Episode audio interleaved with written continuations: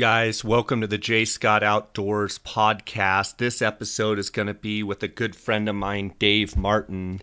And I've known Dave for over 20 years, and we've been able to share some hunts together and gone down to Mexico and shared some sheep hunts. And they do him and his friend Reed Workman do a lot of sheep scouting with me, and we just have had a great friendship over the years. And this is going to be a great episode, talking to Dave about preparing for his hunts, doing the rim to rim to rim, which is the Grand Canyon, 47 miles from one edge down to the bottom, up to the other rim, and then all the way back in one day. Talking about his prep for that. Talking about his long-range shooting. I believe it's called the Vortex Challenge. He shot in that the last handful of years and really learned a lot about long-distance shooting. We're going to talk to Dave about gear. We're going to talk to him about Unit 9 elk hunting in Arizona, and just a real wealth of information.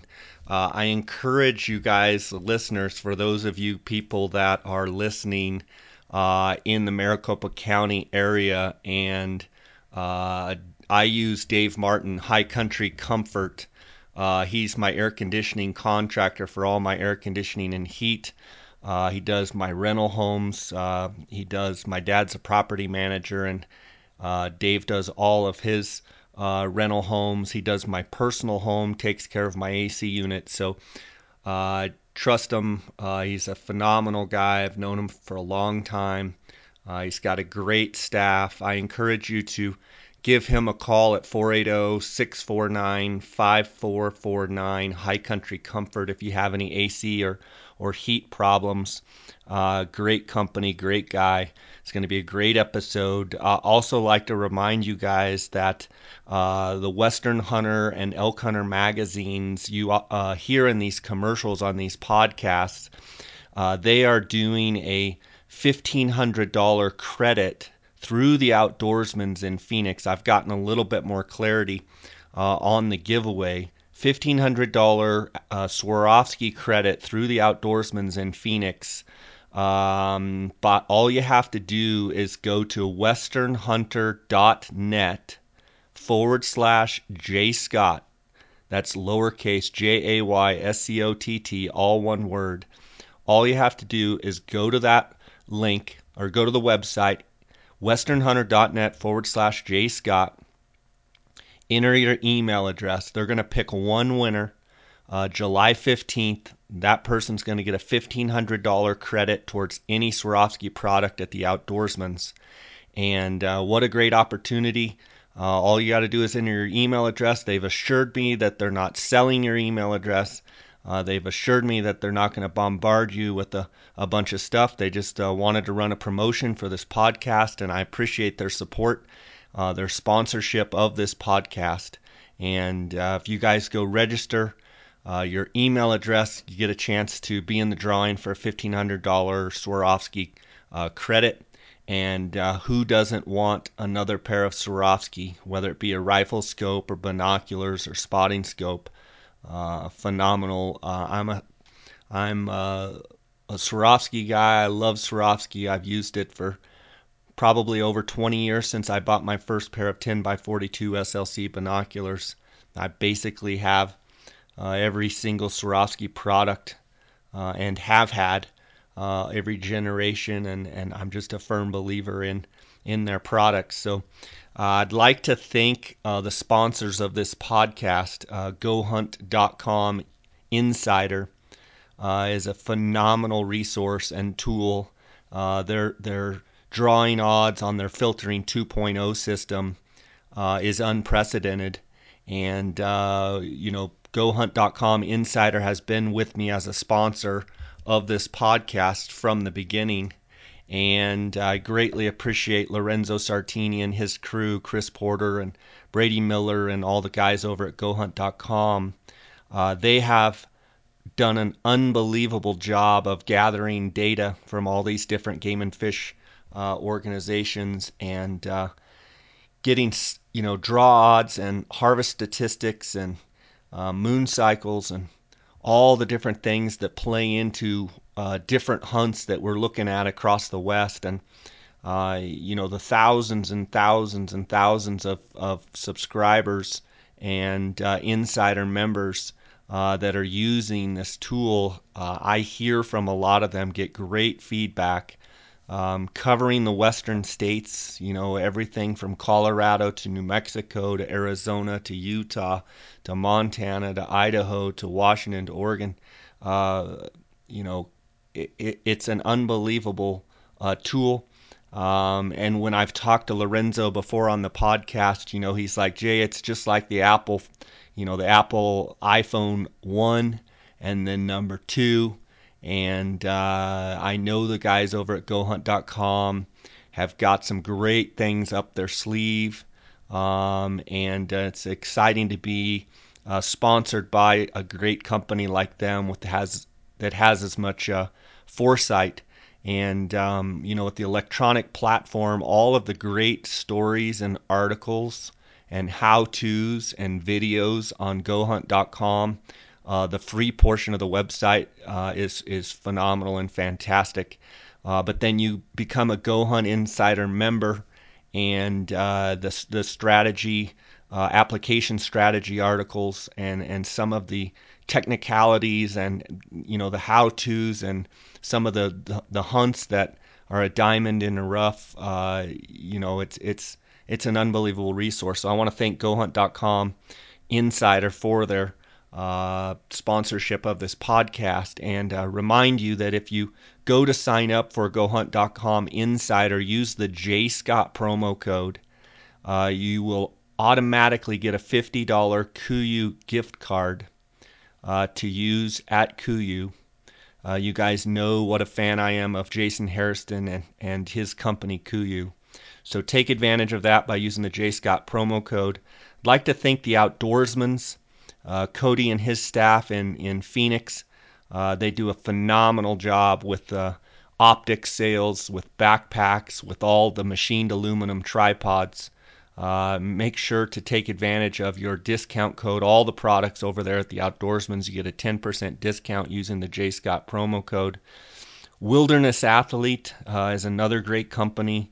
They have been around for a few years, and the feedback from their products. I was just using the Hydrate and Recover product this morning after my workout. I'm trying to get ready for this elk hunt in Utah, and so I've been using the Wilderness Athlete Hydrate and Recover every day. I love it. I want to thank Western Hunter, Elk Hunter magazines, and then Utah Hydrographics. Guys, if you use the J. Scott promo code, you can get things dipped over there at Utah Hydrographics. Anything from, rifle scopes to, fenders on your UTV, ATV, shotguns, you name it. I mean, they can dip anything. And they do a great job. And then, of course, Phonescope, Phonescope.com, Cheston Davis and his company have revolutionized the digiscoping with the phone, and some of the quality images that are coming in off of some of these great cell phones between the Samsung and the iPhone is super high quality. And the video and, Phonescope is just blown up. So I really appreciate Phonescope and their sponsorship of this podcast. We're going to get right to this episode with Dave Martin. Before we do that, I want to thank you guys, the listeners, for all your support. I'll ask you to follow along my Instagram account at J. Scott Outdoors. If you're listening, if you're on Instagram, please come find me. Send me a direct message. I want to know who you are. And also, I thank all of you guys that are using the hashtag J. Scott Outdoors podcast, the hashtag J. Scott Outdoors. It's gaining traction, and just appreciate all that support that you guys come and give me on Instagram, and all the comments and all the positive feedback. Also on my email. J. Scott Outdoors at gmail.com. I get multiple questions every day. I try and answer them as soon as I can, usually same day, sometimes within 5 minutes of getting the message. If you've got any questions or there's specifics that you want to hear on this podcast or people you want to hear, please email me at jscottoutdoors@gmail.com. I also want to encourage you. I want to hear about your upcoming hunts. I want to know what you're preparing for. I want to know how you're preparing. So send me an email, and we're all a brother. We're all brothers here, hunting brothers and sportsmen, and it's exciting to be able to cheer for our fellow sportsmen. We're all got hunts coming up this fall, and we're just about to start seeing a bunch of velvet scouting photos, whether trail cam photos or high country photos, and it's just a great time of year. Everybody's getting fired up. Everybody's shooting their bows, shooting their rifles, working on their loads, working on their packs, trying to cut down on their weight and figure out the ultralight, the best way to go. Everybody's gear testing, so I want to hear about it. Send me messages through Facebook at J. Scott Outdoors, or on my Instagram, or emails or text messages. And I just thank you guys for all of your support. Let's get right to this episode here. Oh, one more thing.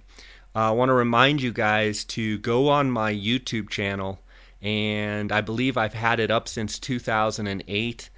There are a lot of great videos from everything from elk hunting to sheep hunting to mule deer, coos deer, turkey, a lot of how-tos, a lot of hunts, a lot of hunt stories, a lot of harvest shots, just a lot of great videos there.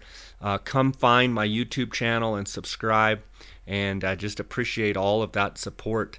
Let's get right to this episode with Dave Martin, and he's a wealth of knowledge. Let's get right to it.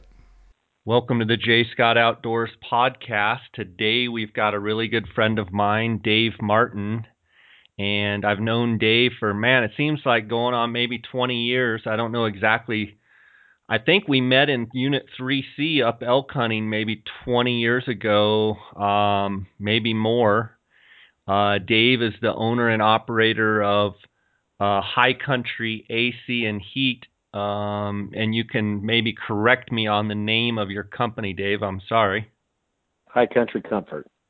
High Country Comfort. Dave and his crew do all of my AC units and heat needs for my rentals, for my personal house.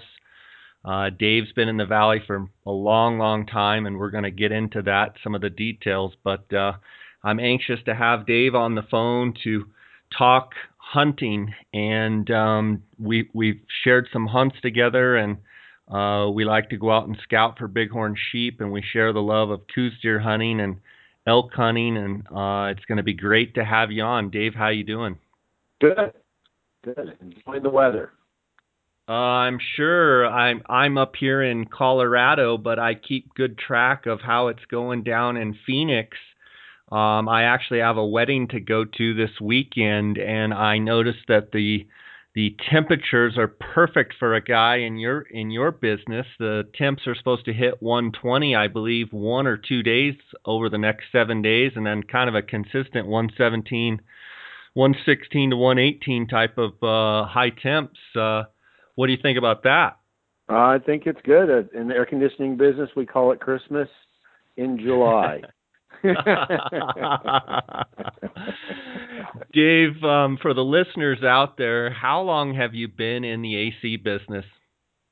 Virtually my whole working career. I started back about 80, 81, doing air conditioning with the refrigeration school in 83, and worked with my dad for a while, and then started my own business in 93, got my contractor's license, and started doing air conditioning, and loved it ever since. Some people think I did it on purpose because it blends really good with hunting, because we're busy in the summer and not much, so it blends to some good hunting.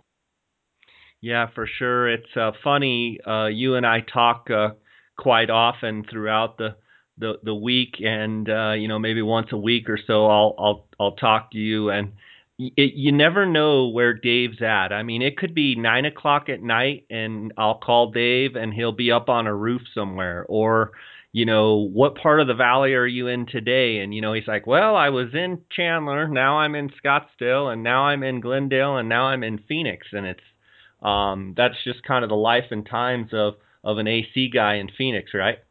Yeah. We just got to do it when it's time, when it's hot. People want to be cool, and we're here to provide that. Dave, what can people out there listening do to maintain their AC units throughout the year so that they'll run smoother?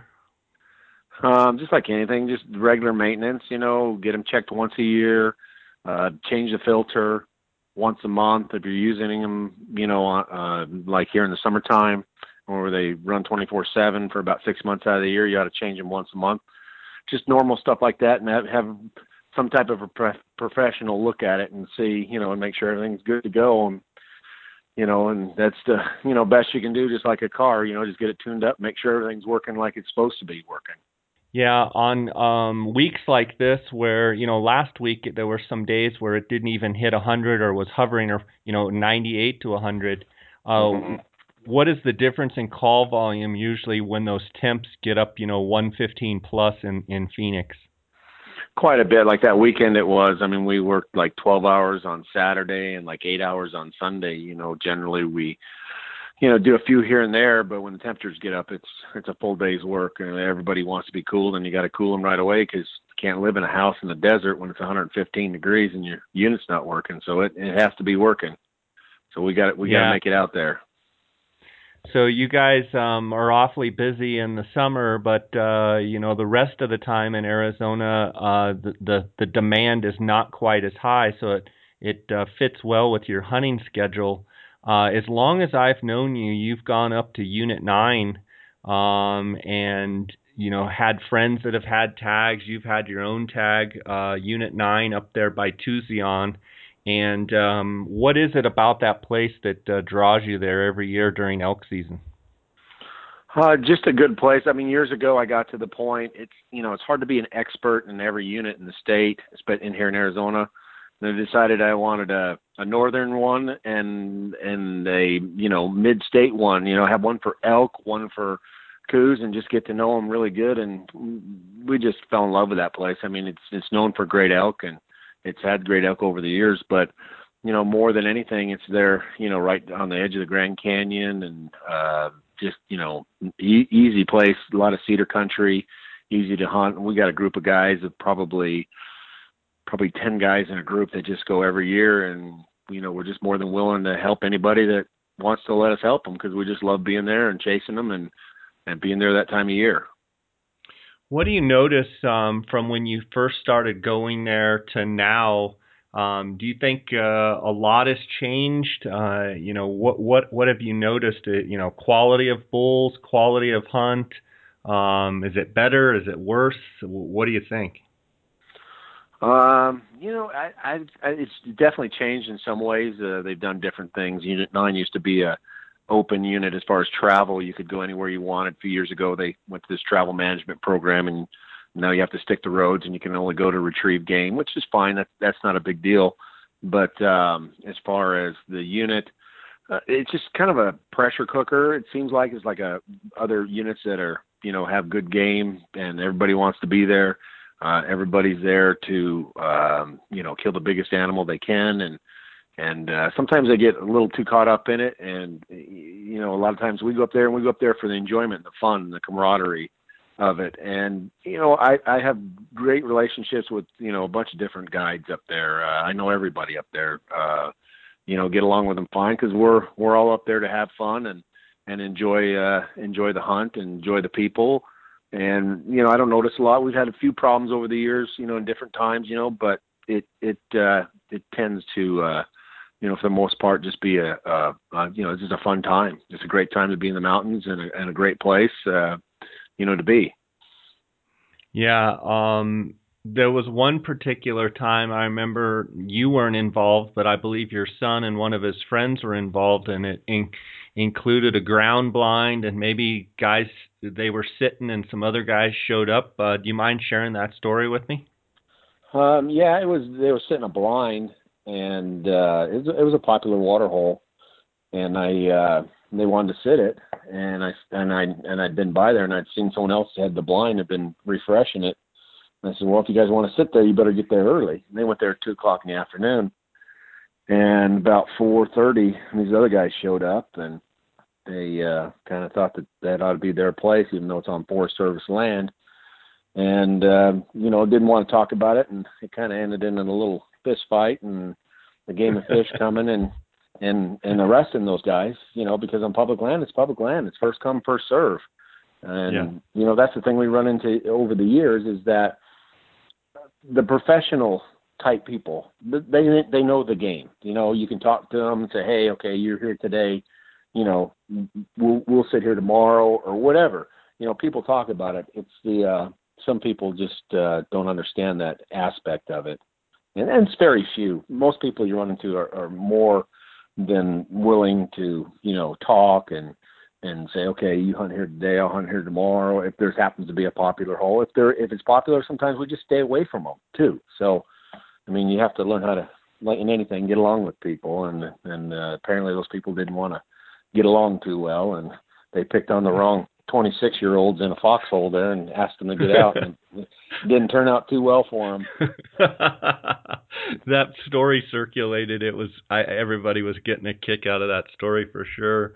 Are you headed up this year? Do you have tags yourself, or how many tags will you have in camp this year?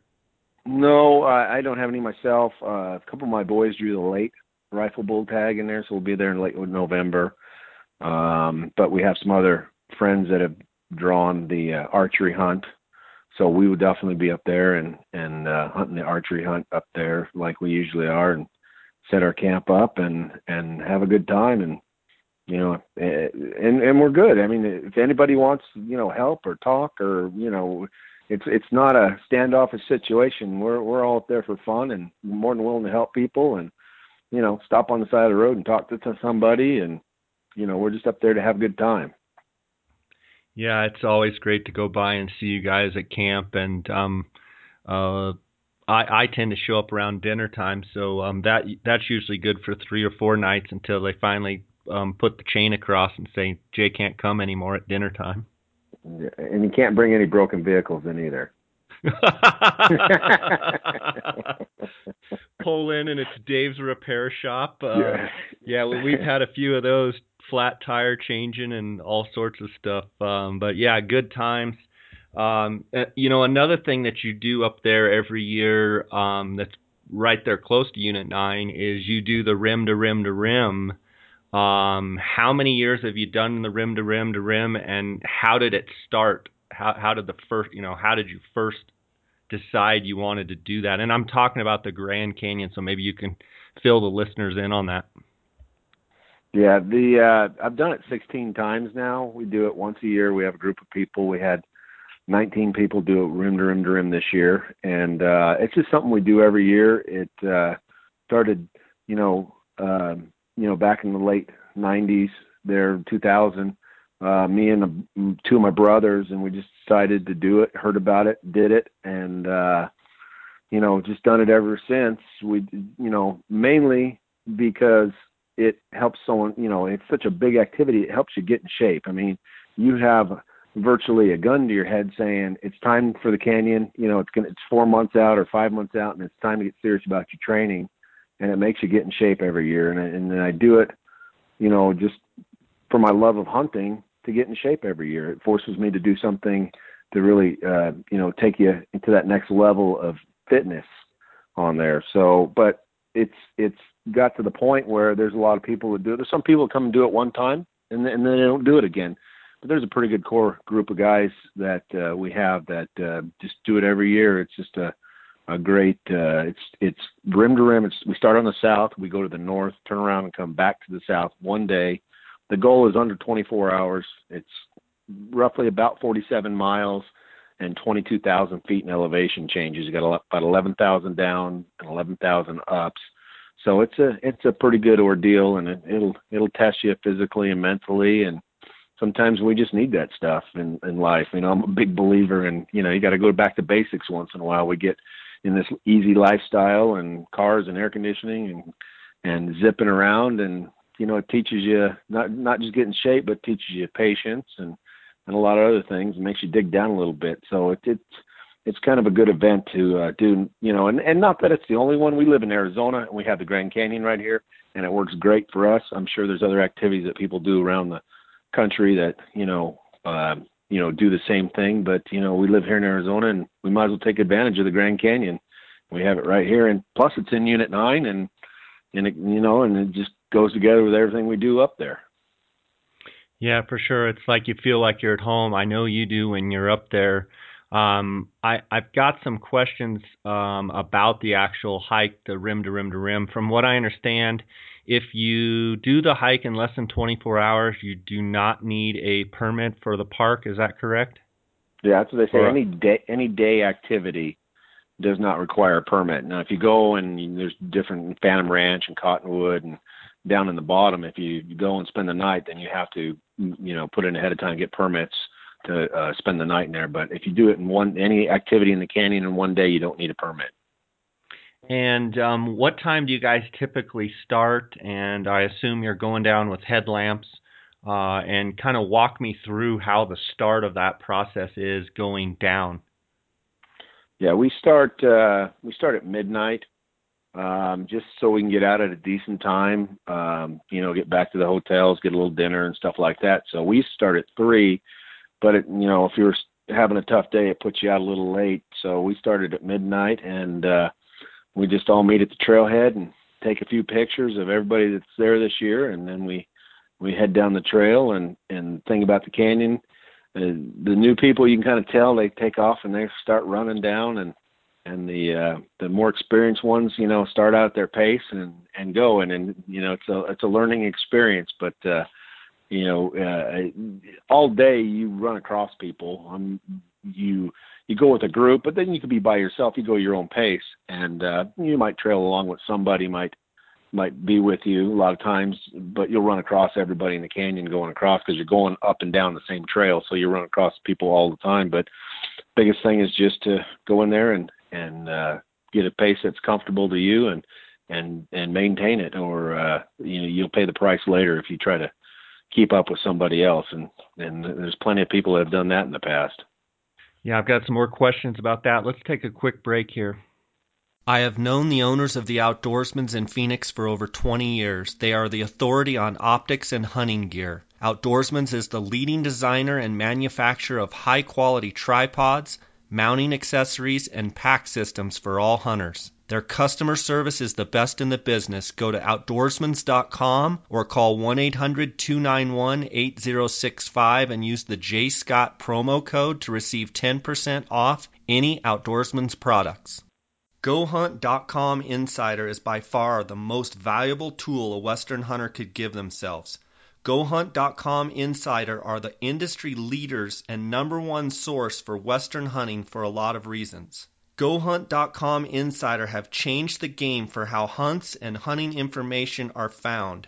Within a matter of minutes, using filtering 2.0, you'll be able to filter by state, species, residency, odds of drawing a tag, specific hunting dates, and harvest success percentages to find the hunts that fit exactly what you're looking for. If you are a guy that applies across the West or just in your home state but want to find some new opportunity, there's no better way to do it than using GoHunt.com Insider. As an exclusive offer to my listeners, if you sign up for a GoHunt.com Insider membership for $149 a year and use the promo code JSCOTT, at checkout, you'll receive a $50 Kuiu gift card. Head on over to GoHunt.com/insider and get yourself the most valuable membership a hunter could have. Okay, Dave, so you're starting at midnight. You're going in with flashlights. You're kind of all going down as a group. And help me with my math, but you're going to go down, cross the river, go up to the other side on the north rim, take a few pictures, come all the way back, and you'll be getting back to the point of origin at roughly what time? Somewhere usually between 6 and 8 o'clock. It's going to be, you know, depending how you're feeling, most people, it's going to be a 16 to 20 hour ordeal to go through there. You know, there's plenty of people that do ultras and stuff like that that do it at a much faster time, but we're more what I consider weekend warriors. We do the one big event one time a year, so we don't quite move with the speed of some of them people. But we have some people in our group that, you know, get down in that 12-hour range and stuff like that. But for the most part, we're about a 16 to 20-hour type group, just kind of normal Joes out there, you know, doing something big. You know, a lot of these ultra people do multiples of them in a year. You know, we do one a year. Just pick a good activity and get in shape for it and do it. What do you do as far as prep? How far in advance do you start, and how do you increase your mileage to be able to be prepared for the distance of the canyon? Obviously, it's very hard to find a place to prepare for the 22,000 gain and drop in elevation. Tell me a little bit about your prep and how you kind of ramp into it. Well, we start in January, right after the coos deer hunt in Mexico. We start hitting it pretty serious, about 3 or 4 times a week. And we always go out to the mountains here in the valley. We got some trails we do, and always off trail, because that's what the canyon is. And we, you know, do verticals and mileage, and, you know, start out reasonable and work your way up. And we'll get to the point that a month or so before, we'll get a couple of 20 milers in. You know, we'll work up to 10s, we'll do 20s, and we've done 30s, and we just start increasing that distance on there to the point where we always do the canyon about the last weekend in April. Seems to be the best time, when the snow melts and you can get to the North Rim and the weather's pretty nice, and before it gets hot. So we use the 4 months or so there, and just hit it pretty consistently and hard, you know, as far as hikes. And we even train, you know, because we start at night. We train a lot of our trainings at night. You know, we don't start till 6 o'clock at night. Headlamps, doing, you know, 7, 10 mile little trail runs and verticals up the mountain, and just, you know, trying to get everything ready. And the nice thing about it is everything transfers over, like the hunting. You know, when we're getting in shape, that works for hunting. Running with a headlamp, navigating at night, all that helps with hunting. You know, I have ulterior motives to most of the stuff I do, and it always leads back to hunting. Yeah, for sure. What kind of diet preparation, you know, are you doing as you're preparing for the canyon? Definitely, you know, you have to change your normal lifestyle a little bit. There's a lot of effort in workouts and, you know, good nutrients and food, and, you know, cutting out the pops and any of the junk foods and stuff like that, and trying to eat, you know, a lot cleaner, and, you know, helping your performance. You know, it definitely is a big part of it, because nutrition and hydration are a huge part in the canyon, you know, to get you through that long. So it all becomes part of the training process also. So are you eating a lot of proteins, just a lot of whole foods and proteins as the training persists and as the hike is getting closer? Yeah. Much cleaner eating with just good foods, fruits, vegetables, meats. You know, it's sticking to the basics on there, and you know, it, and doing it too while you're working out. I mean, that's a part of training people don't realize, like running at night. When you're running in the canyon, navigating at night, if you're not used to that, it'll be foreign to you when you go into the canyon with a headlamp. So you want to train. Whatever you're going to do, you want to train. One of the favorite sayings is, don't do anything on game day that you haven't practiced. So you better have practiced everything, whether it be eating on the run while you're going, navigating at night with headlamps. You better become real comfortable to all that. It'll make your experience that much better on there, because you are going to, you know, encountered in the canyon. Speaking of eating on the run, what do you actually take for food for that 16-hour, 20-hour journey? What do you actually carry on you? Do you stash food? Walk me through from start to finish, not only food but drink. You know, what exactly are you using? I'm sure you've perfected your you know, what you're taking. I'm curious what it is. Well, yeah, everybody's a little different. We started out and like most things in life, I don't know them because I'm some, you know, college educated physical person. We've gone there and knocked their heads against the wall a few times, and we used to take a lot of food. We used to take a lot of calories, but the human body will only consume so much. So we've trimmed it way down. I mean, we're probably taking about 4,000 calories with us. The human body can only take in so much. A lot of electrolyte replacement, depending on the heat. You know, when I'm doing the canyon, it takes you take a lot more electrolytes in. But you know, it's just some plain foods: almonds, peanuts. You know, you'll take some stuff like that. Maybe a little bit of chicken. We'll take some hard-boiled eggs. But then too, you know, you have your protein powder. We'll do a drink. Couple in there. Some guys rely totally on that stuff. So it just depends on the person. You know, you can't rely on somebody else. I keep telling people you have to go out, use it, try it, and see if it works for you. What works for you might not work for someone else. We can get you close, but you need to go out and play with it and see how your body accepts it and does with it. But yeah, the calories aren't as big a thing as you think they are. It's more hydration. You get a lot of calories through, you know, electrolyte replacements, or you can do shakes. And you can only eat so much. We used to take 4 peanut butter and jelly sandwiches. Now I only take 1, and I might eat half of it on there. So, you know, you think, you know, like most things we do, we over-prepare or do too much. But, yeah, you're right. We've streamed it down to being pretty efficient with the food on there. Water's not an issue. There's water stations in the canyon at the right increments where you have a bladder in your pack. So you can refill it and refill a bottle with electrolytes. So there's different points you can do that. So you don't have to carry water. You just carry the amount of food you need, and then you can replenish the water. So we're probably going in with about a 15-pound pack. It seems like what it ends up being, most guys. And most of the packs are they fanny packs, or are you wearing over the shoulder packs? What do you guys find works best for you? Yeah, most of the time it's over the shoulder pack.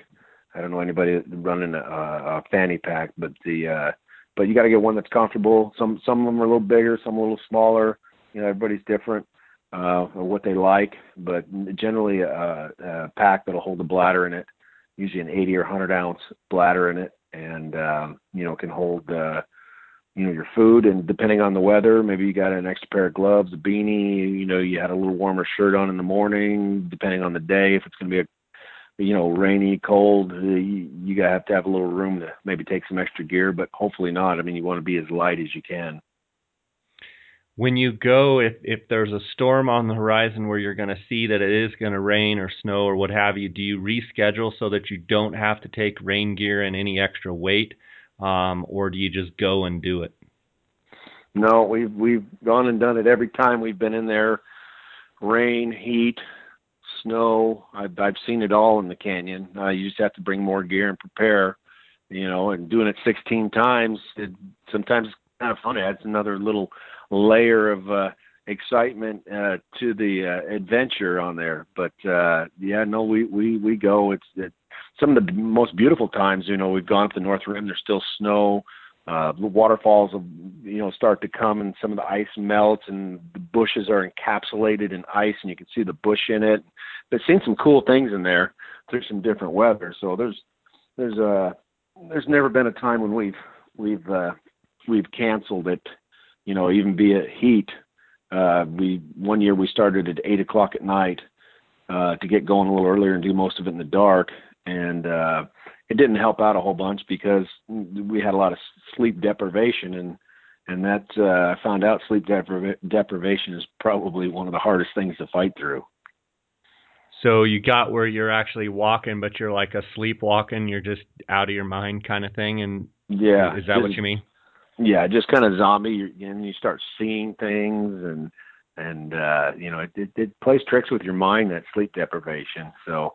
But we're kind of adrenaline junkies to do it anyways. It's kind of tough at the time, but looking back on it's kind of cool to push your body and test and go through different things and see how far you can push your body. Just like we had someone a few years ago do it, and we were driving back. We got in the car, me and another buddy, done it several times. When we got out at the same time, we're going to drive back to the hotel, and I asked him how it went, and he said, pretty good. And then a minute later, he says, I don't think I'm doing this again. And I looked back at him. I said, ain't nobody doing it again right now. You know, give it a week or two.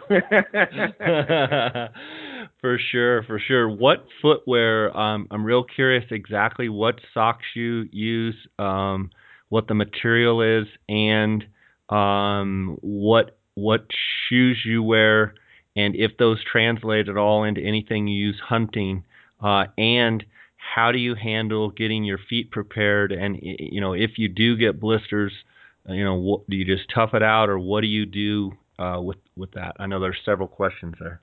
Yeah, no, a lot of good questions. The feet are, you know, a huge thing. You know, that's what's going to get you through. So that's what you start in the preparing back in January. That's got to be one of your main things, is get a pair of shoes that you can wear comfortably, that you can put a lot of miles on, that treat your feet well.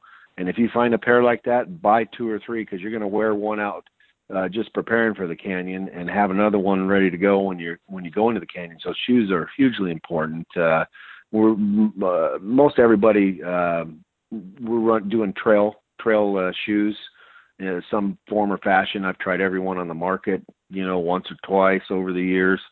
You know, you're always looking for the next best thing that's, you know, going to make it easy for you. And I can tell you, I've tried every shoe, and there's not one of them that's made the canyon easier for me, on there. It's still a tough ordeal, but you know, as far as getting your feet through it,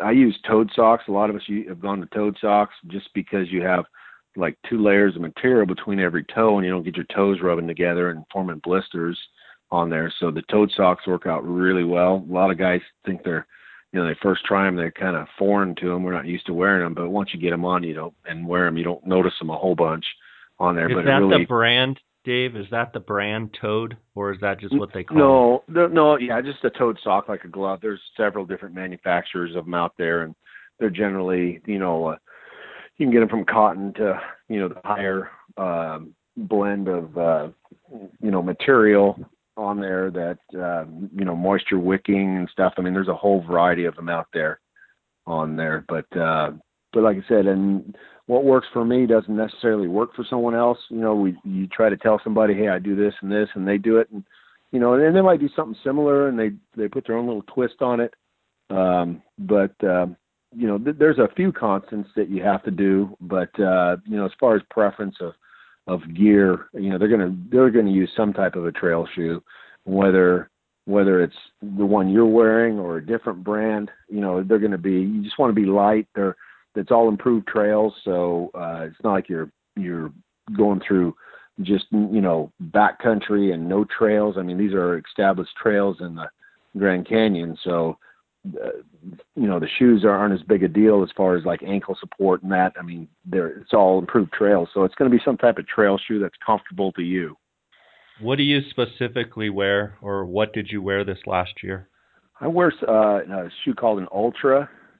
It's got a wider shoe box in the front. It's supposed to, you know, splay your toes out and make your foot more natural, and they did really good. I mean, I didn't have an ounce of problem with them. I've tried other shoes before, a lot of different types of shoes, and had different ones, you know, give you some hot spots and some, you know, had some blisters, and, you know, you got to stop and take care of them. You know, we carry moleskin and different things because it's just too long of an activity. You're going to have to address it at some point, or it could become crippling in the canyon after a while. I've seen some guys hobble out of there before, and it can be pretty miserable. So as soon as you feel something, you want to take care of it.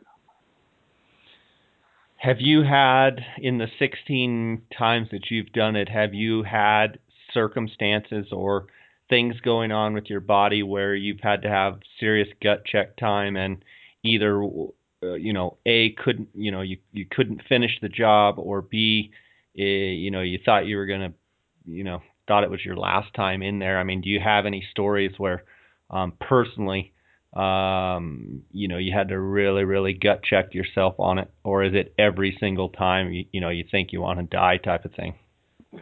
Yeah, I wouldn't know as far as die. I mean, you definitely push yourself. You're going to push yourself beyond physically. to where you have to mentally go. And it's definitely a place for a mentally tough person, because you're definitely going to test yourself, and you're going to come to the ends of your limits, or what you think your limits are. It's amazing how much further the human body can push through than the mind. And that's something you find in the canyon. But yeah, of all the times, only one time last year I did not complete. I did about 38 of the 47 miles. My lower back was just bothering me, and got so far and said, you know what, I'm turning around and going back. And a lot of people get there and they do it one time. The first time they want to complete it, you know, they'll suffer through it, or, you know, they won't be able to do it, and they'll come back and do it again. But I've done it so many times. It didn't bother me. I mean, okay, I couldn't do it this time. Back was bothering me. I turned around, went back, had a nice day, got out, you know, about noon, had a shower, came back, waited for everybody to come out. It was a nice day. But, you know, I know the pressure a lot of people are under. They're in there their first time and they want to complete it. I encourage most people to at least just go down to the river and back, down to Phantom Ranch and back in a day. Get a taste of it, see what it's like, you know, see if it's something you want to do, if you want to tackle the whole thing and do it. You know, that's usually a better way to do it. And we usually have a pretty good group of people that, you know, are doing a half, and that's not a bad way to start. Are you all using trekking poles? Everybody in your group, do they all use some sort of trekking pole? Yes.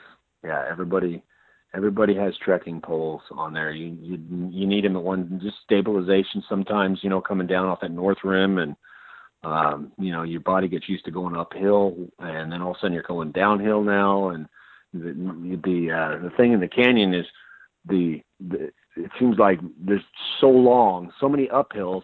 By the time, you know, you get sick of uphill, then you go downhill, then you get sick of downhill. I mean, there's just so much of it. But the poles help tremendously. A lot of the trail has that erosion, you know, terracing up it, you know, come up that south rim, and you might have a 6-inch step up, or you might have a 12-inch, or, you know, it varies. And when you're tired and stuff, it's sure nice to incorporate some other muscle mass besides just your legs, and be able to pull you up some of those ledges coming up.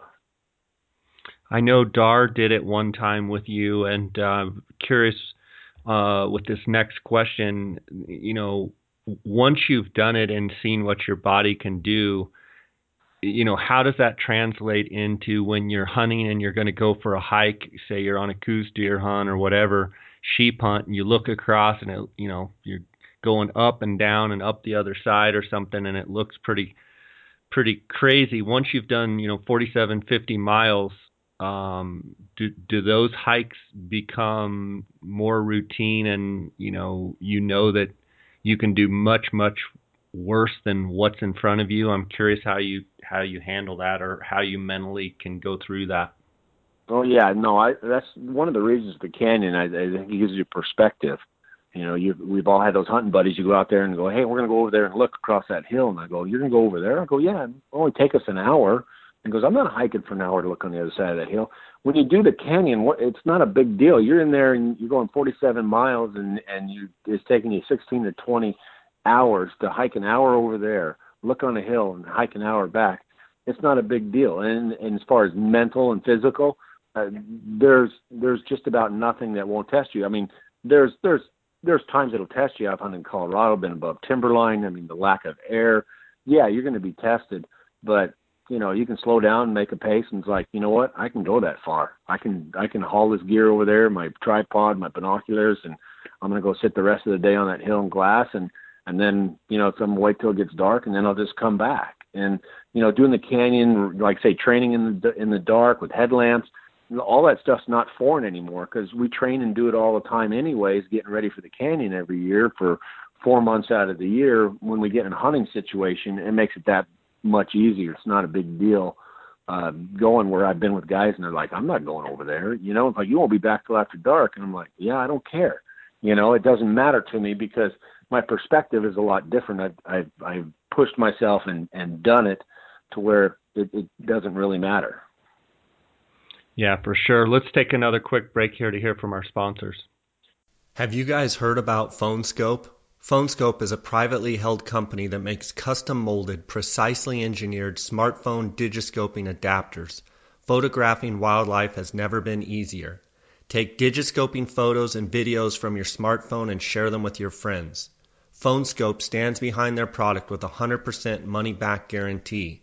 Phonescope is the future of digiscoping. Get yours now.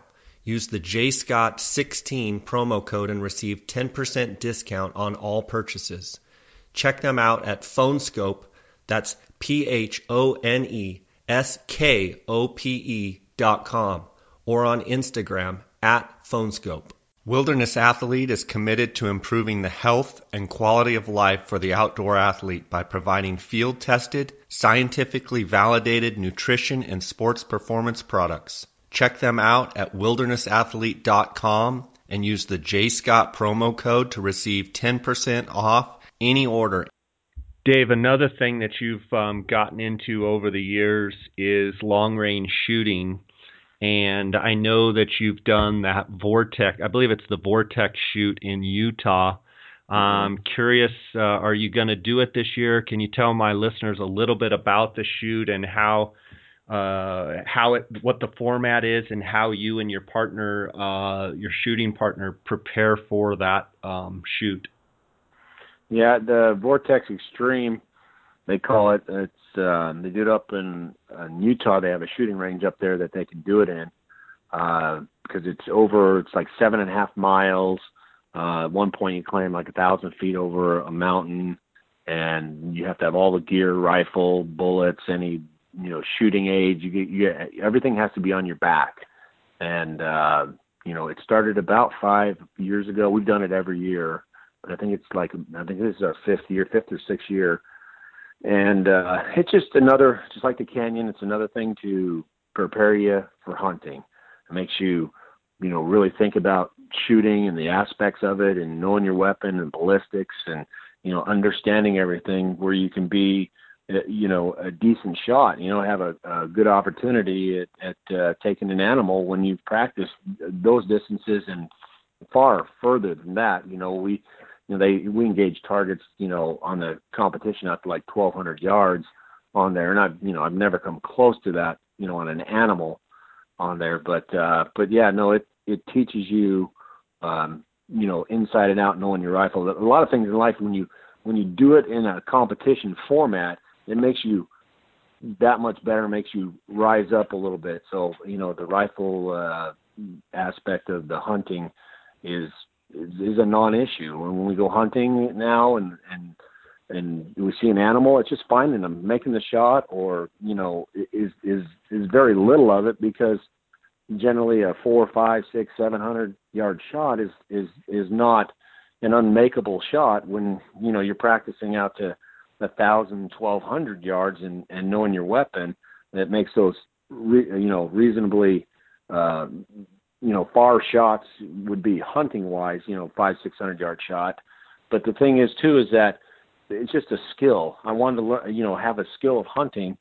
And a lot of guys, and the kind of talk around is, some guys will get a shot and they'll want to back up and say, well, I want to make it 1,000 yard. It's not that for me at all. The aspect of shooting long range is just to make me more proficient at my shooting. And like I've said to you and other people before, whether I can sneak up behind something with a knife or if I can shoot it from 1,000 yards, I want to have all the skills. So when the situation dictates, I can take advantage of that situation. It doesn't mean I have to shoot every one of my animals at 1,000 yards. Like I was lucky enough to draw a bighorn sheep tag in Arizona, and I had a pretty good ram at like 500 yards, and I could have shot him from there, no problem, but I could get closer. I got to 240 yards, and I took the shot. And it's just, I think it's a little hunter responsibility to be able to, give that animal as much respect as you can to make the very best shot and stalk and opportunity out of it that you can. Well, certainly too, the ability to get closer and have a good field of view of where the, your target is. And if you needed to make a follow-up shot, you moved up to a higher location where you were more level with the ram. And, if you would have shot at 500, let's say you maybe didn't make a good shot or you might have missed, it's definitely easier when you have a bigger field of view and kind of, maybe on a level plane with the animal. for sure, where if he were to move left, right, up, or down, you'd be able to, you know, take additional shots if necessary. And I think that's important. I'm curious what rifle that you use for this shoot, and is that your hunting rifle? Tell me a little bit about the bullets that you shoot. I assume you reload all your own stuff. What grain bullet? Kind of give me your program on what you're shooting there. We take the guns we hunt with, because I do this to be a better hunter. And a lot of guys take some pretty hot rodded guns up there. The only limitation they have is you can't shoot a 50 caliber, but you can shoot anything else up there. And a lot of guys bring, you know, some stuff that wouldn't be too practical, single shot type stuff that wouldn't be too practical hunting. But we take our hunting rifles, because that's why I'm there, to be a better hunter. And the first couple of years I shot a 7STW rifle, and then I had a 264 Winchester made, which is shoots a 6.5 millimeter bullet. And then right now I got my guy making me a 30 Nosler, which hopefully will be done here in the next week or so, and I can get that all tuned up and take it up to the shoot. But the equipment, the bullets, everything I use at the shoot is exactly how I hunt, because I want to practice to be a better hunter, and I could do some other things and you know, maybe have more an advantage at the shoot, but I do it for hunting purposes. Are you using what kind of scope? Are you using a Swarovski or a Nightforce, or what scope are you using? And do you use a ballistic reticle, or are you using a turret? You know, in shooting, you evolve in different things. You start out a certain way, and then you evolve into other things. I started out at my Nightforce scope, as far as the dial-up scope, was my first dial-up was a Nightforce, before they had zero stop on there. So you had to, you know, learn and know where you were and stuff. And then my second one was a Nightforce also, but it has zero stop now. And on this new one, I'm putting the new Swarovski, their X5 on there, their 5.5 to 25 scope on there. Just seems to be really, really clear and a lot of good features. And I guess they went into about 6 or 7 years of development into that scope, and it's a pretty nice scope. So I'm going to give that one a try. So, I mean, it's all quality stuff. I mean, Nightforce, durability, quality. And if you're shooting those longer distances, you know, with clarity, reliability, repeatability, when you dial it up, does the scope go back to zero every time? Can you dial it up and make the same shot every time? So we found the Nightforces work good. I've had a few Swarovskis before. I haven't had a dial-up, so we're going to find out on it. But I have complete confidence that Swarovski's probably going to do everything I want it to do. That's great. And bullet, what bullet are you shooting? What have you been shooting? I've been shooting the Acubons. In my 6.5, I've been shooting the Lapua Sonars. It's more of a target bullet. I had shot 3 or 4 whitetail with it, and it's done a good job on there. It's more of a target bullet. They have a new bullet. Hornady has an ELDX bullet out on the market that appears to be a really good bullet, high BCs, ballistic coefficients, and very accurate bullet. I hadn't heard nothing but good reports on it. So this new 30 Nosler, I'm going to work up some loads with the new ELDX bullets, and they're a hunting bullet. A lot of these bullets, the problem, they might shoot good at a tournament and stuff like that, but just like the Sonars, they're made for a target. They don't. A hunting bullet's a hunting bullet. They build them for controlled expansion and things like that. So I try to use the hunting bullets. My 7, I use a 160 grain Acubond in the tournament, and hunting, same thing. I use the same bullet. I don't use a different load, and that's why in that my 6.5, I'm going to the Hornaday. I have some 143 grainers. I'm going to load up and work up a load for that 6.5, because I like the Sonars. They shoot really good, but they're more of a target bullet, and I want to be more into a hunting bullet on there when I use that rifle. With the long-range practice and all the shooting that you've done, what have you learned about shooting in the wind and shooting, you know, up and downhill that you could pass on to the listeners? Maybe a few tips of you know, to maybe shorten their learning curve just a little bit on, you know, shooting shooting long distance with the wind, trying to dope the wind and such? What have you learned? Well, that's the biggest thing. Everybody, I think last year there was 56 teams in that Vortex shoot, and I guarantee you every one of those guys comes with an accurate rifle. They perfected their loads. They've sat down at benches. They can punch paper. I mean, you can take a rifle to that stage, you know, with enough time and energy, everybody can get there. What wins that tournament is shooting across canyons, sometimes double canyons, is dope in the wind. And in any rifle, long-distance rifle competition, it's dope in the wind.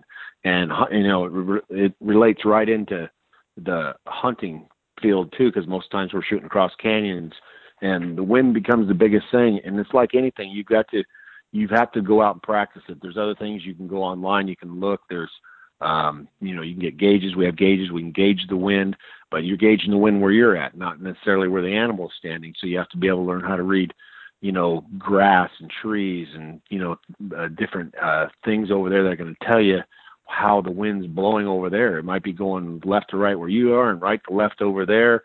And like anything, you have to practice it. I mean, if you're gonna go swimming, you got to get wet. And like when we practice for that shoot, we might go up and lay out targets out to 1,000 yards, and we'll shoot them just to verify our guns and everything. And it'll be calm, and then we'll just wait. We're waiting for the wind. It's useless for us to practice in calm conditions anymore. We're waiting for the wind. We want to practice in the wind. We want to judge it, tell each other. You know, because you work as a team, so you want your teammate to be able to tell you, you know, how many minutes you need to adjust forward or left or right, how's the wind doing, you know, reading mirage. You know, there's a lot of different things you can do to read the wind, but the biggest thing is you need to go out and practice in the wind.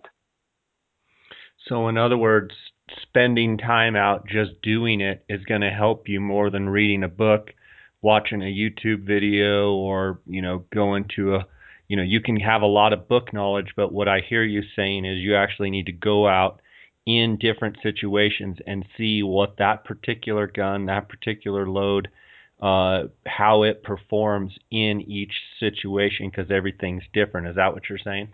Yes, correct. Yeah, it's, you know, you definitely want to become familiar with whatever you're going to do as far as finding different methods, researching them, and then going and putting them in use in the field. Too many guys, you know, you hear these days, you know, spend a lot of money, buy a high-dollar rifle and say, hey, this is a 1,000-yard rifel. Well, they've never shot 1,000 yards.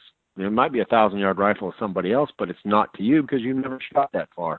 And if you're going to give the animal the respect and you're going to take a 700- or 800-yard shot, in my mind, you better have taken a 700- or 800-yard shot in practice and know exactly what your gun does and know how to shoot it and know how to dope the wind. Or, you know, it's just, it's not the ethical thing to do just to lob bullets out there and say, hey, I'm going to hit that animal. And it's fun. We love to hunt. We go hunting. Practice is fun too. I have as much fun shooting steel as just about anything else. It's just, it's fun to do. And you know, it's just making you better. For the listeners out there that maybe aren't as experienced, give kind of a rough example. If, you know, you say you're shooting at, you know, 800 to 1,000 yards, and let's, you know, say you have a crosswind, you know, tell somebody out there a minute of angle or, you know, 10 feet or whatever it might be, what have you seen in those situations to give someone out there that's maybe not as experienced? I mean, how much can the wind blow that bullet? As far as what have you seen as far as dramatic, you know, holdovers and stuff? Yeah, the a minute of angle to define it is roughly, it's a little bit different, but we use it as a go-to figure is a 1-inch increment. 1 minute of angle. One MOA at 100 yards is 1 inch. At 200 yards is 200 inches. At 300 yards is 3 inches, and so on. And some of the wind doping, especially like shooting those further 800, 1,000-yard targets out there, you know, sometimes we'll put as much as, you know, 3, 4, 5 minutes of angle, and you figure 5 minutes of angle at 800 yards. Well, it's 5 times 8. On there. So you're looking at 40 inches of movement, and if you're putting it on the front shoulder of an animal, you've clean missed him. That wind has blown you. If there's that much adjustment needed to make the shot, then you've missed it, or you've made a bad shot. You've gut shot them an elk, or you shot them in the back end instead of the front end. So it makes a huge difference. You should always adjust for some type of wind. There's always some wind when you're out and you're shooting canyons. There's some type of wind to adjust for out there. And Dave, when you talk about those situations that we face all the time hunting coos deer, with a double canyon situation where you may have wind that is, blowing left to right on, from 0 to 250 yards, and then it goes over a little rise and it hits another canyon, and from say 300 to 600 yards the wind may be blowing. What, from a hunting situation, if you have multiple wind currents, would you tell someone just to get closer, get inside of 300 yards, or how do you calculate and try and dope the wind for it moving one way and then having it move the other? Well, that's the thing. It's like you said, always get as close as you possibly can. Doping the wind, the problem with doping the wind, it's a constant, a moving fluid situation. You could judge the wind, be sitting up, look at your chart, look at your wind meter, judge the wind, lay down, get ready to take the shot, and the wind changed. Your whole situation changed. Your 2 or 3 or 4 minutes angle, whatever you calculated to put into that shot, just changed because the wind just died. So it's a constant moving situation. That's why I say practice, because you learn how to read those situations. Okay, I gave it 4 minutes, it's died down, it's a lot less. I'm going to knock off half of that. I'm going to make a 2-minute of angle shot. And it's hard to make those judgments in the field when you haven't practiced those. So definitely wind is a practicing thing. It's a definite mathematical figure, but the problem is the wind is always gusting and up and down, and it's always changing. And that's where the finesse comes into it, as far as being able to read that wind and knowing what your top wind speed is. And this is an ultimate calculation, but it's died down, and you're going to be a lot closer, to the impact point when you are able to read that wind and incorporate that into your shot, because otherwise some guys, aim to miss on the first shot. It's kind of like, I'm just going to shoot and tell me where it hits. Well, you're aiming to miss on the first shot. Our goal is to aim to kill them on the first shot. And if something doesn't happen right, then we adjust from there. But if we've already done our best to calculate it, our margin of error is going to be a lot smaller than just taking a shot and saying, okay, where did I hit? It's really not the way to go. Makes total sense. Let's take another quick break here. Utah Hydrographics is in the water transfer printing service, and they are open to whatever you can dream up. Choose from a wide range of camo patterns, designs, and colors. Whether it's guns, bows, tools, rifle stocks, vehicles, steering wheels, fenders, dashboards, paint guns, fishing rods, cups, tripods, watches, knife grips, helmets for a local sports team or for your motorcycle, picture frames, mailbox, animal skulls, you name it, they can probably do it. Utah Hydrographics loves taking things that are general looking and turns them into something that looks fantastic and eye-popping. Give them a call and see what they can do for you, and receive up to a 10% discount by using the J. Scott 16 promo code. Visit them at UtahHydrographics.com or on Instagram at Utah Hydrographics. Whether you are interested in elk, deer, antelope, bighorn sheep, or moose, Western Hunter and Elk Hunter magazines will bring the adventure to your mailbox.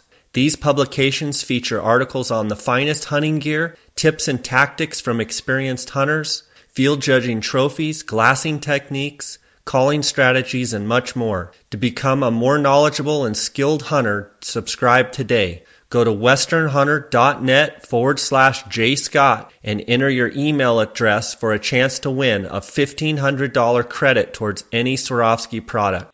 So Dave, another thing that we have in common is we love to hunt coos deer, and we love to hunt them in Mexico. My question to you would be, I get the question all the time, but I want to ask you the question. What makes hunting in Mexico for coos deer so special to you? I think the biggest thing about Mexico is probably the old school. You're going down there, you're on a ranch. Generally, cell coverage is pretty slim. Guys aren't going back to their truck, checking their email and all that stuff. You're down there, you're with some buddies, and you're just hunting.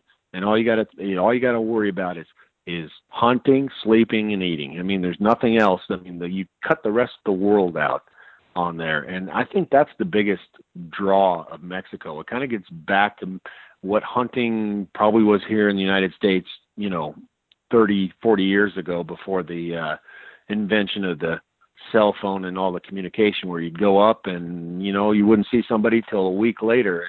And sad to say, in Mexico, the communication is getting a lot better. We can all use our cell phones down there now in certain places, but it's still a little tough. But I think the biggest thing is being able to just go down there and kind of go back to the way it used to be.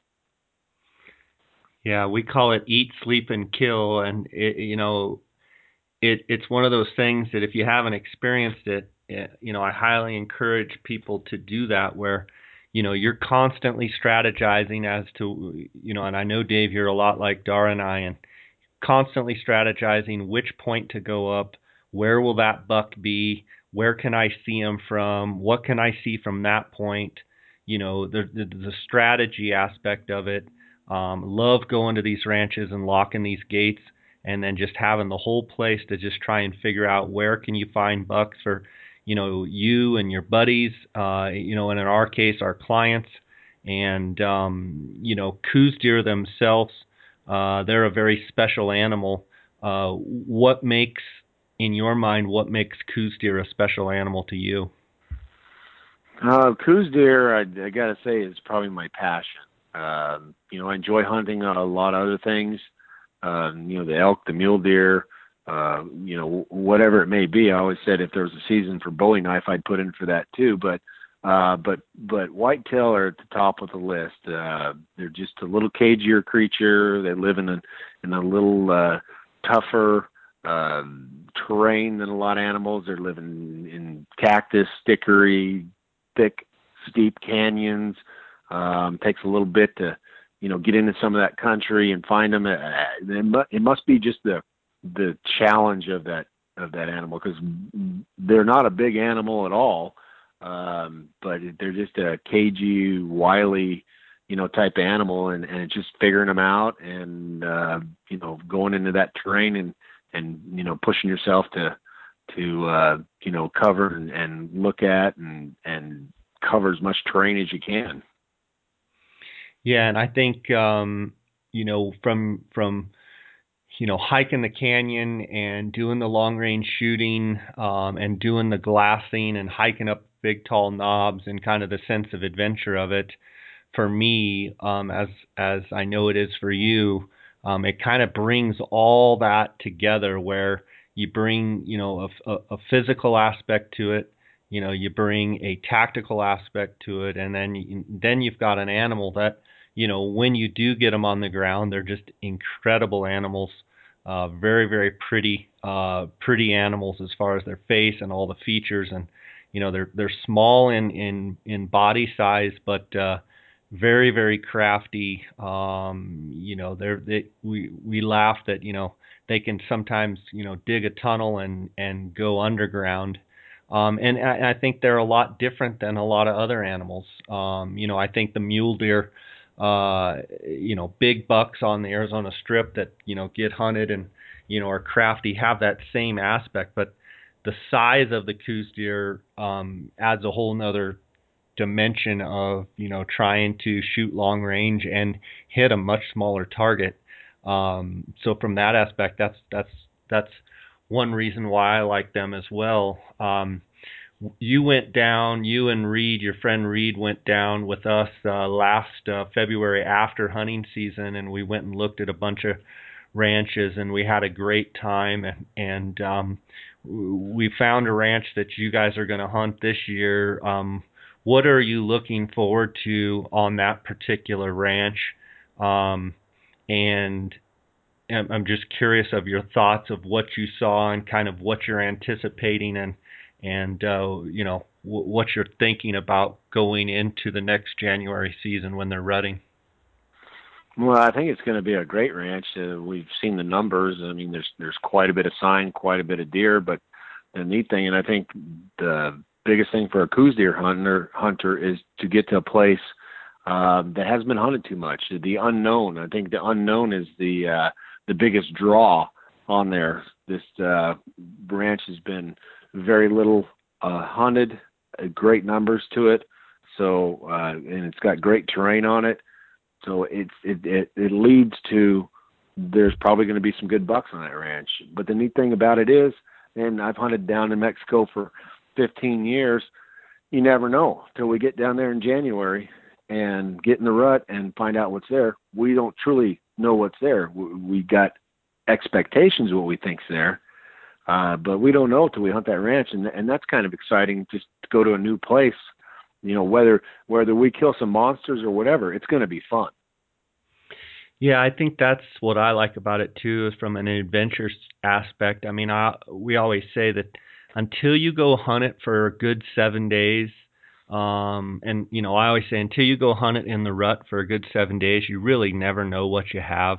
I mean, we can go scout them in February, March. We can go back, and we had the fortunate going back during turkey season, and you guys drove all around and identified points and glassing areas and such. But I mean, you can see some deer and what have you, but I mean, until you really go in January in the rut, for that week or 2 weeks or however long you're going to go, it's anybody's guess really, as to what you really have.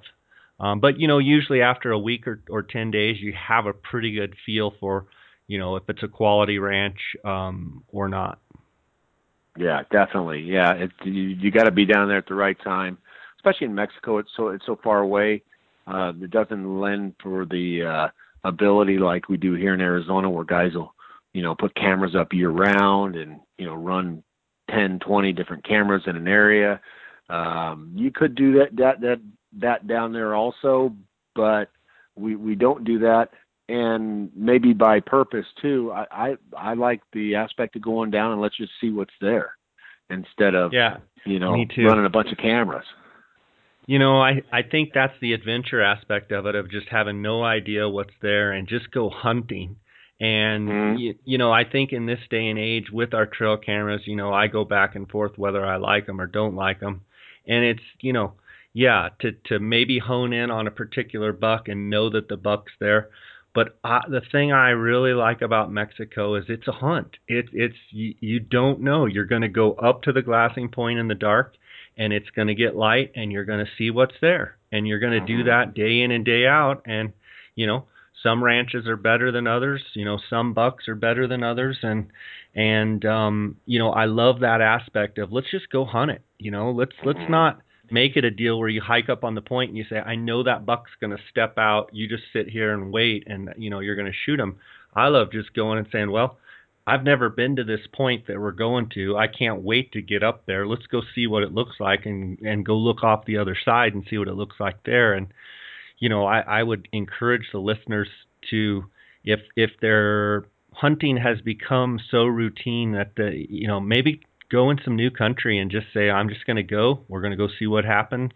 Go shake it out and go hunt it for a few days and see what's there. And, that's what keeps me energized, is looking at new country. I mean, we've hunted a lot of ranches in Mexico, and I love hunting new properties and getting to know properties and, pounding out the country and seeing all the different things. Because, usually it takes you a week to get around a property and know, like, okay, this point's good, that one's not good. Okay, this one's good for cross-glassing. Your buddy's on one, you're on the other. And all of that strategy and tactics part of those coos deer hunts are what I really enjoy for sure.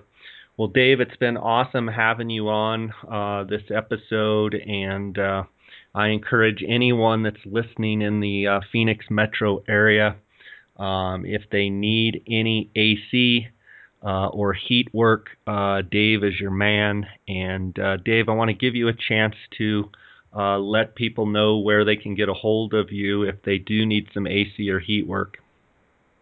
Well, the best way is probably just to give a call. We've got an office phone number of 480-649-5449, and that's probably the best way. When cooling is needed, they want immediate attention, so the phone is probably the best way to get something going real quick.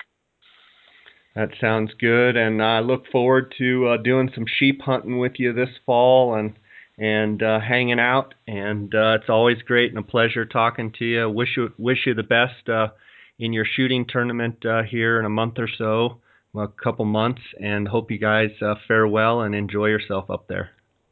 Thanks, Jay. All right, buddy. Take care. God bless.